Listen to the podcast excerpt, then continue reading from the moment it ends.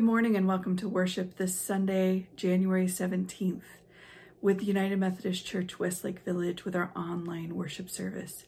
This service has been pre-recorded from from our own homes this day, partly so that we could maintain the health of our tech team as a surge is taking place in our communities. We wanted to ensure the safety and the health of our congregation, those who have committed to bring worship to you.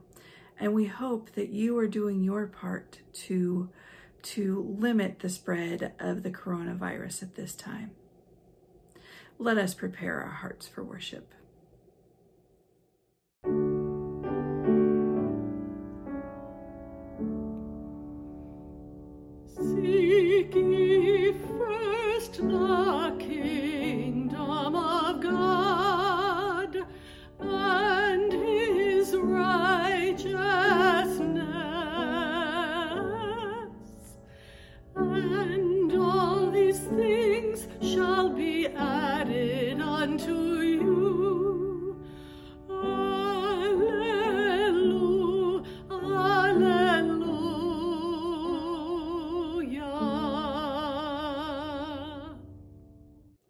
Today in worship, we'll be looking at the first two of the Beatitudes, those blessed are statements, and how they impact our lives and how we live into those truths.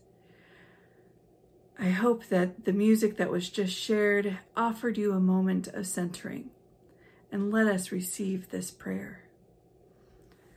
God of hope, be with us in this worship. Thank you for encouraging our hearts and strengthening our spirits with your promises. Help us to live your way as merciful, pure hearted peacemakers who bring your kingdom to earth here and now. Show us who needs your hope today and lead us to share it. Amen. We shall over come, we shall overcome someday.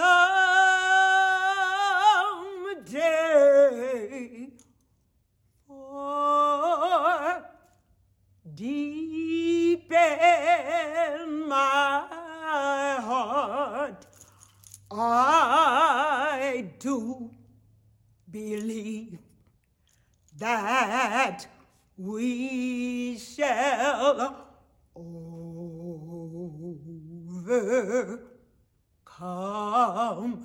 someday.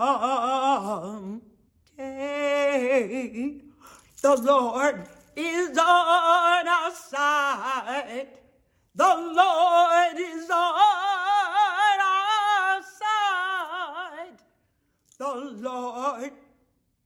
is on our side today.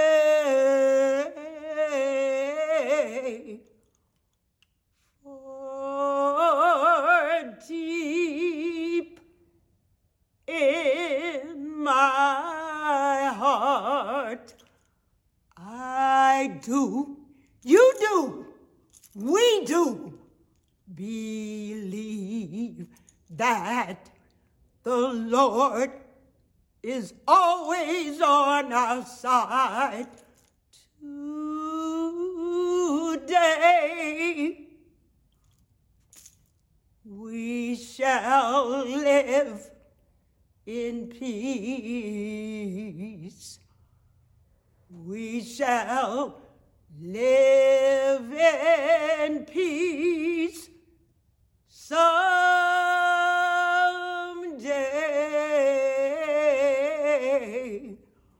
For deep, deep, deep, dig deep in my heart, I do, I pray, I do believe that we shall live in peace someday, someday, someday, Lord, someday we shall live in peace. Someday,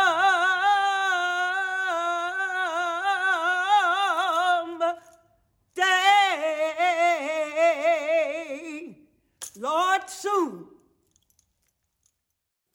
Now's the time in our worship service where we invite the children to come close to their screens so that we can share a little bit with you and let you know how important you are to our faith community. So, whether you're at a computer or a TV or a telephone, I hope that this time speaks directly to you, kids. Did you just hear Miss Lois sing? Oh my goodness. She inspires me every time that she sings. Many of you know her from the time that you spent in the nursery uh, or the early ages at our church. She is a blessing to the children and she's blessing to so many of us. Do you know why she sang that song for us today? This is Martin Luther King Jr. weekend, and tomorrow is Martin Luther King Jr. Day. And she had the opportunity to meet Martin Luther King Jr., and it was a transformative experience for her. It's one that changed her life because this is a man who worked to make sure that everyone felt included in God's kingdom, regardless of the color of our skin or who we are. We are all part of God's kingdom. Our Celebrate Wonder curriculum has been talking about what it means to include. And as Jesus began his ministry, he included some disciples to walk with him, to learn from him, and to grow.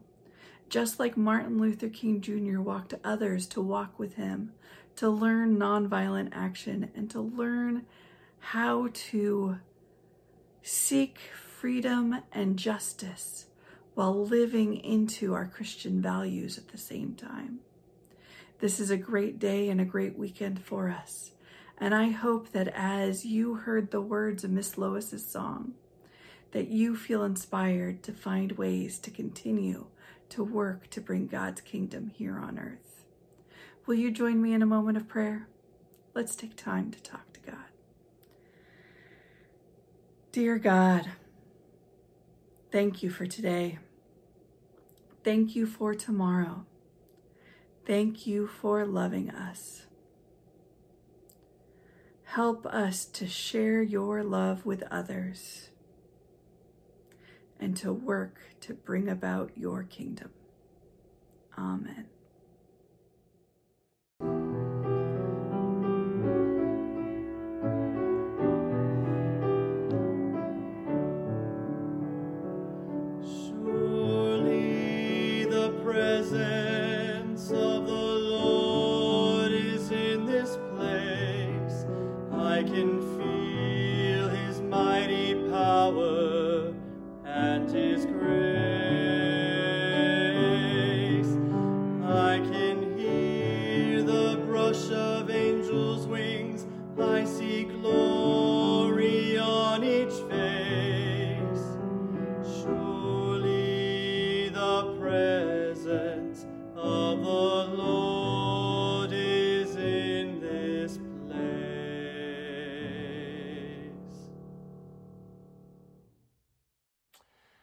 Let us center ourselves and go to God in prayer.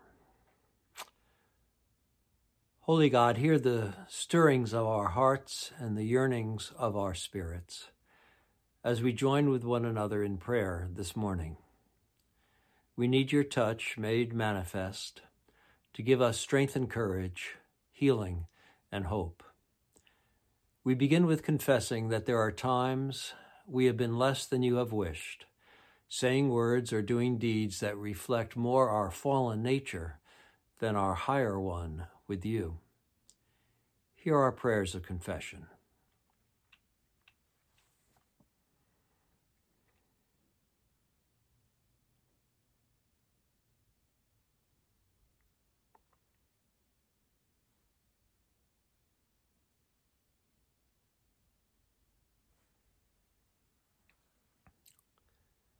May your grace wash us clean and strengthen our resolve to walk better in your love hereafter. We ask your help in our lives with our many challenges from life in these pandemic times and in these times of social political turmoil. Help us embrace the noble ideals of our country and ethical imperatives of our faith. Guide us in these days ahead to be our better selves. We pray for those around us who are struggling with physical or mental health issues, with troubled relationships, uncertain employment, or other forms of disease and discomfort. Today we think specifically of Elaine Fay's mother, sister, and brother in law, all suffering from COVID. Kathy Goodspeed's daughter Jennifer's family and husband Carl, who has been diagnosed with cancer. Friends of the Jackson Lewis family who go through uh, a challenging life transition. Linda Northup, recovering from cancer surgery. Jerry McCrae Isaac, grieving the death of her daughter, Sherry. We think of these people and others who we lift up privately in our thoughts.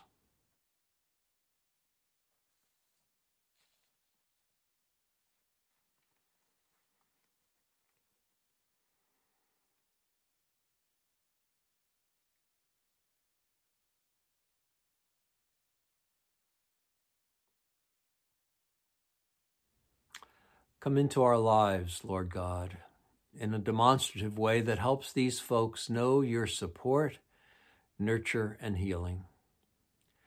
We pray for our church as it continues in its ministries through these times and ask your help in maintaining our effectiveness and vitality. May the good we do be pleasing in your sight. All this we pray in your Son's holy name, joining in the prayer he taught.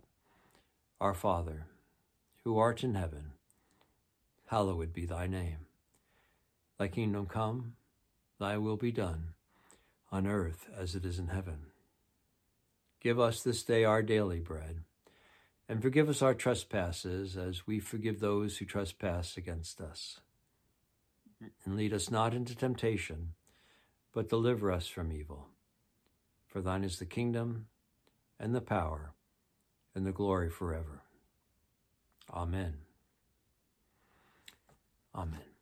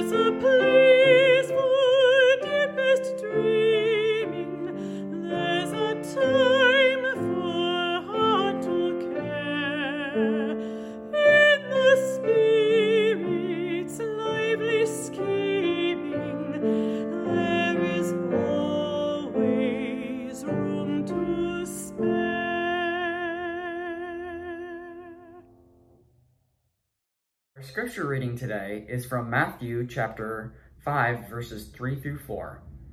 Blessed are the poor in spirit, for there is the kingdom of heaven. Blessed are those who mourn, for they will be comforted. The word of God for the people of God. Thanks be to God.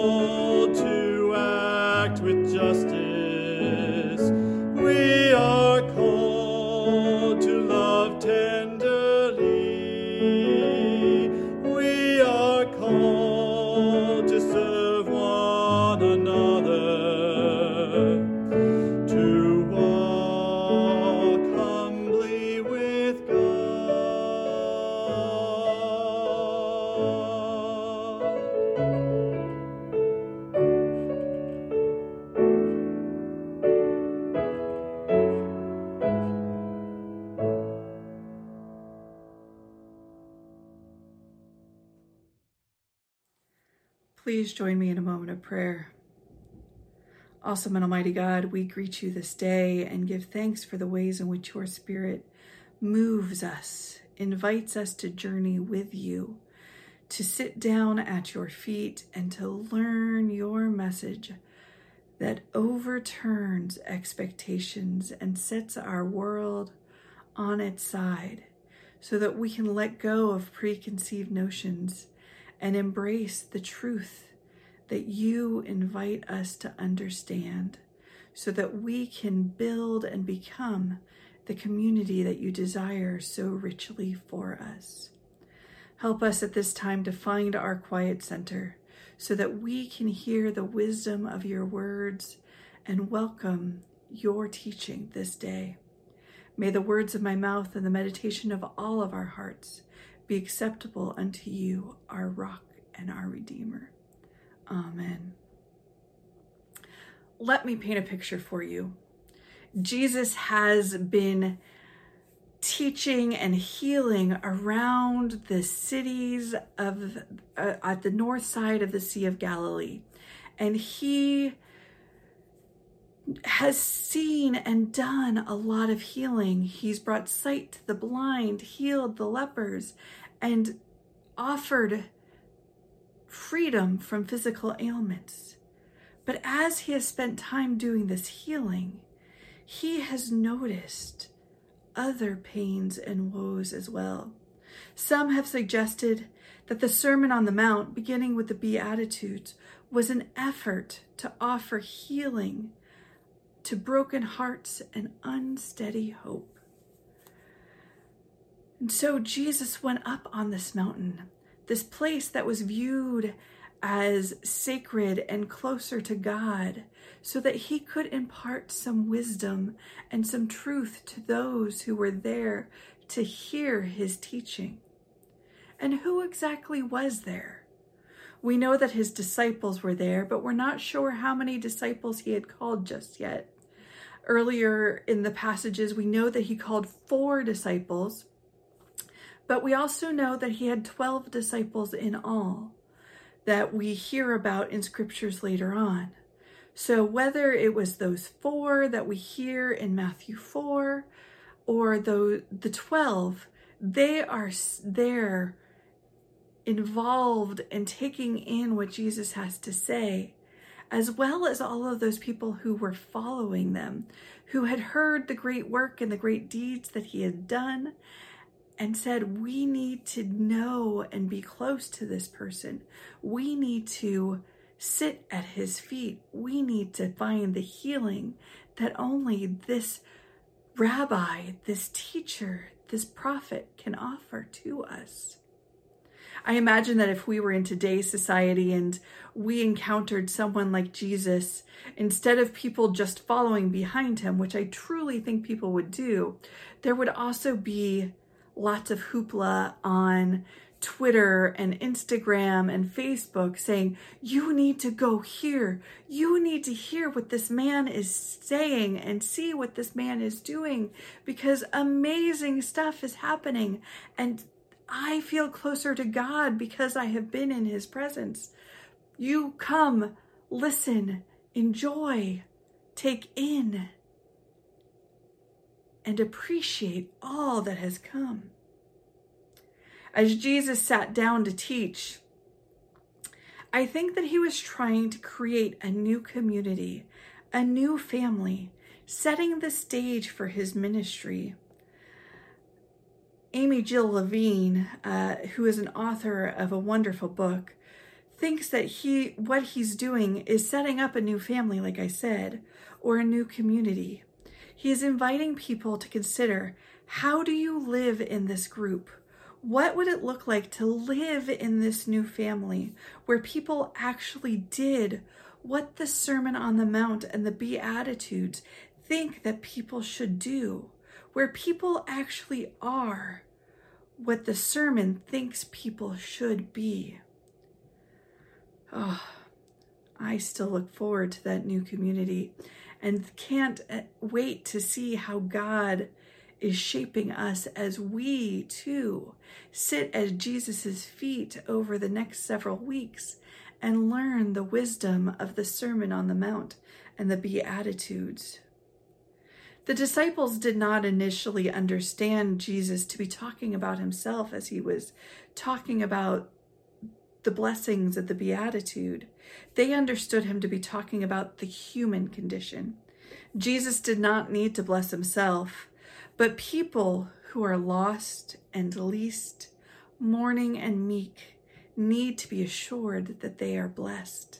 And that's what the disciples originally thought they were doing or Jesus was doing.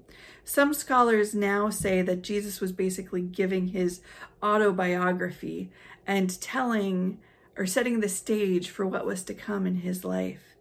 But I think that it's probably a both and situation. Jesus was setting the stage and Jesus was offering the healing for those who came forward to hear his words and to embrace his teachings. Now, the Beatitudes, we had Jack read two of them for us this morning, and you'll have noticed that they start with Blessed are. It's interesting because there's nine of them in this section, and we could stumble and question what does it mean by that statement blessed are illustrated ministry which is a resource that i go to quite often states that to be blessed meant to be happy or satisfied. They say that people often thought being happy or content was a result of their situation or how life was going for them jesus has turned uh, turned what the community thought and often what we continue to think upside down. In each of these verses, Jesus names a group of people who we wouldn't usually think of as happy or content, and then offers them a promise of healing and hope right now, not just in the future. We use in the New Revised Standard Version the translation blessed. And you'll hear in a second what Amy Jill Levine feels about that. But there's many ways that you can translate the word that is used there. And happy is one of those ones that could be used. St. Jerome used that translation. And if you read the Common English Bible, you will notice that happy is the word that is used there as well. There are many translation possibilities for that word, as I said. We can read the Beatitudes as indicating blessed are, happy are, fortunate are, or praiseworthy are. Levine stays with the traditional blessed because it has a sense of divine involvement and because she finds it offensive to say that to someone who is mourning, you should be happy or congratulations. When we hear that we are blessed, we should hear as well a sense of responsibility, that a blessing has been given, a talent bestowed. If unappreciated and unused, it is wasted. We're looking at two specific texts today. The first one is Blessed are the poor in spirit, for theirs will, is the kingdom of God. Now, who exactly are the poor in spirit? Those who are discouraged, those that feel defeated, those that are weak in faith. If you have a different definition, feel free to message me or let me know. But hear what Levine has to say. Despite the popular view that poor in spirit means weak in faith, that is not what Matthew's phrase means. Nor does it mean simply not being conceited or prideful. Poor in spirit is in part a synonym for the people who have enough humility that they do not operate from a sense of pride. The poor in spirit are those who recognize that they are both the beneficiaries of help from others, and part of a system in which they are to pay it forward and help those whom they can. Levine says that poor in spirit are those who do not sit around saying, Look at what I've accomplished, or worse, feel resentful because they have not received what they consider sufficient honor. The poor in spirit know they did the right thing. They know God knows, and that's sufficient recognition indeed.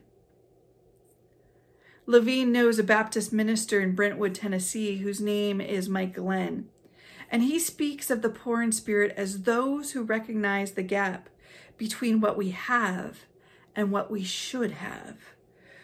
We may have a bank account, but we may not have compassion, generosity, or love. We may have a watertight home, health care, and a car that works.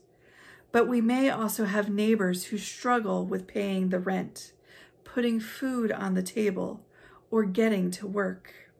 The poor in spirit are those who see what many don't, and they are blessed because they have this vision and because the vision compels them to act.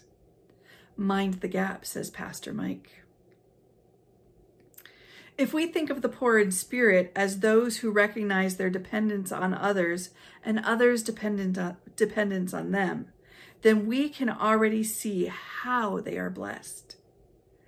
Levine says that a modern analogy, or for a modern analogy, the poor in spirit are those who are aware of their own privilege, and because they are aware, work to help others who do not have the same benefits. We who have privilege have the privilege of attending schools with up to date materials and motivated teachers might help others who lack such resources. We who have benefited from the social status of our families, our appearance, our contacts, networking, and luck are blessed with what we when we recognize that no matter our own drive, we did not achieve everything on our own. When Jesus tells his disciple, Blessed are the poor in spirit, for theirs is the kingdom of heaven, he is speaking not just for the few around him on the Galilean mountainside, but across generations. Theirs is the kingdom of heaven, present tense. Poor in spirit, the poor in spirit don't have to wait until reaching the pearly gates. They already have one foot in the heavenly kingdom today, right now. Oh, how blessed we are that the heavenly kingdom is tangible and available for us to now, for us now, and not just later. The second verse that we're looking at is Blessed are those who mourn, for they will be comforted. We live in a world that is embracing tears a bit more, but there can be, still be stigma around it. Allowing ourselves to grieve is a direct path to find the comfort that we need. Acknowledging our emotions and embracing them and giving ourselves the time to experience them fully is what we need to receive the comfort. Levine says, in part, those who mourn are blessed because not everyone can mourn. To mourn is to say, I loved this person and I desperately miss this person. A heart that knows how to love is a heart that knows how to grieve, and a heart that knows how to grieve is a heart that knows how to love. Love is a great gift and our grief is just a sign of that that gift that we've had in mourning we need to take the time to honor those feelings to sit with those feelings and to embrace them we have to offer memories and story and presence to those that are in the process of grieving uh, or in mourning as we do in our own experience. Levine says that one of the best blessings that she had as she lost her father were the people who came up and said to her, May his blessing or may his memory be for a blessing. And that invited Levine to carry on his legacy in her. As we allow the memories of our loved ones be a blessing for us, we are blessed and we are comforted in knowing that their memory does live on.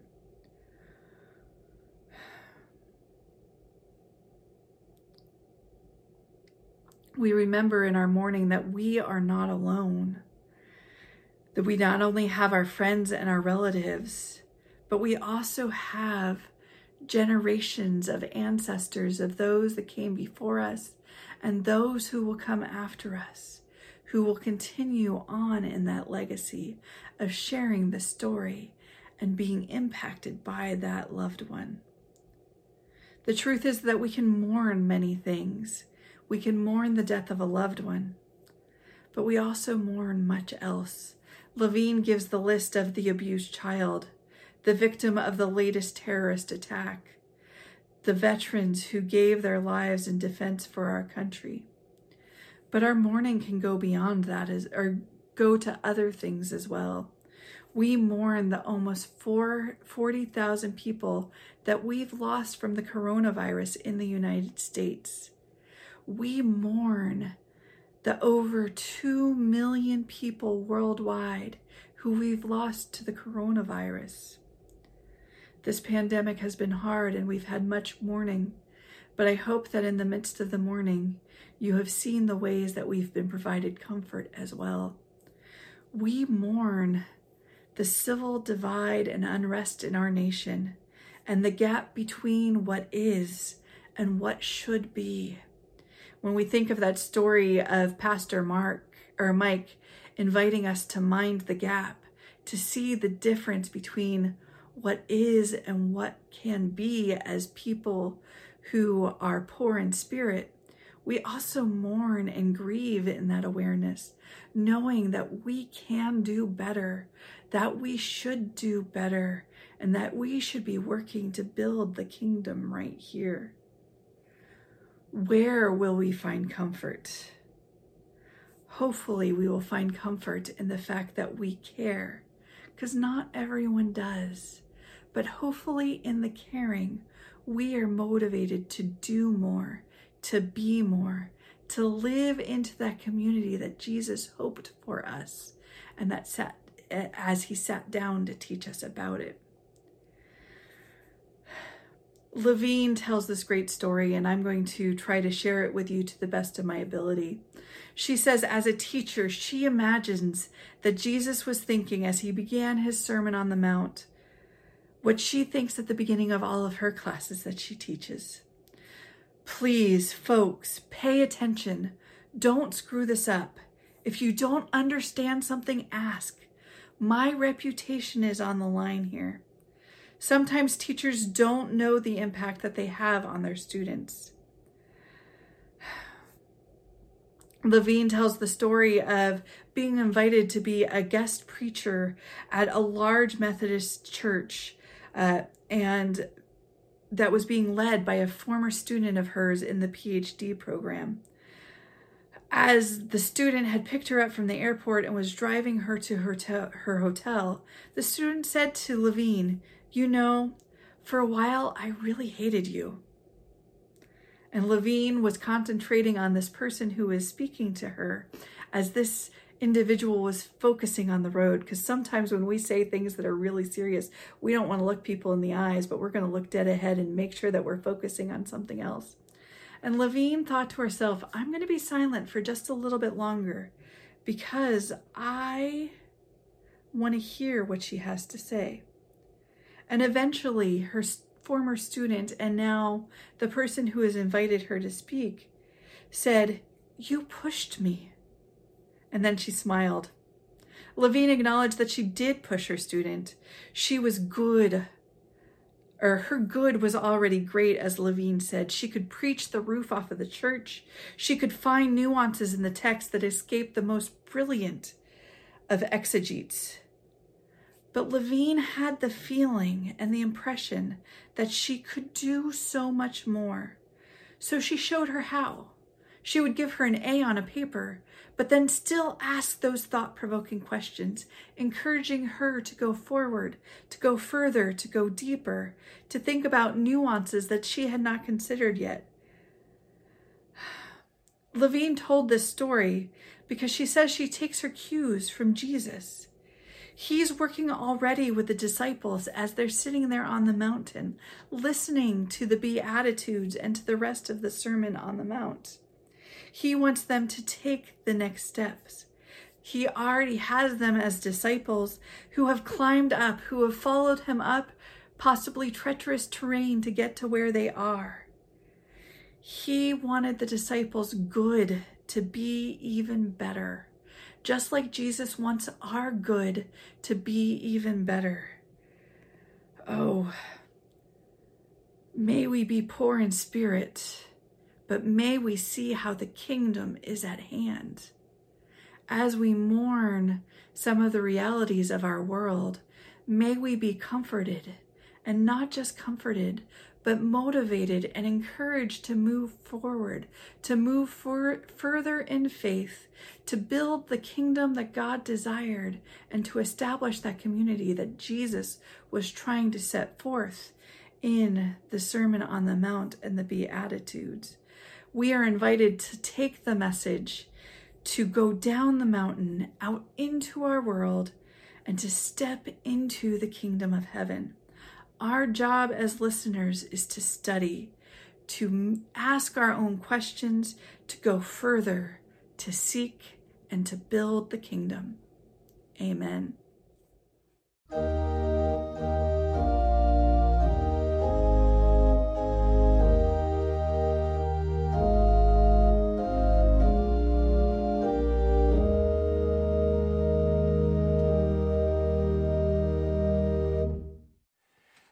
You are invited to share your resources via the instructions that will appear momentarily on the screen to help support the ministries of Christ that happen through our congregation. Your generosity is needed to keep us going. I want to share with our congregants that our pledge campaign to underwrite those ministries for budget year 2021 was short of our needs and will lead to a change in our clergy staffing unless further funds are pledged. You will hear more on this situation this upcoming week, friends. Yet let me underscore now the importance of everyone's generosity at maintaining and empowering our ministries and encourage everyone to prayerfully consider their level of financial stewardship to our ministries. May God bless you as we go forward making a way in ministry with God in these most challenging of times.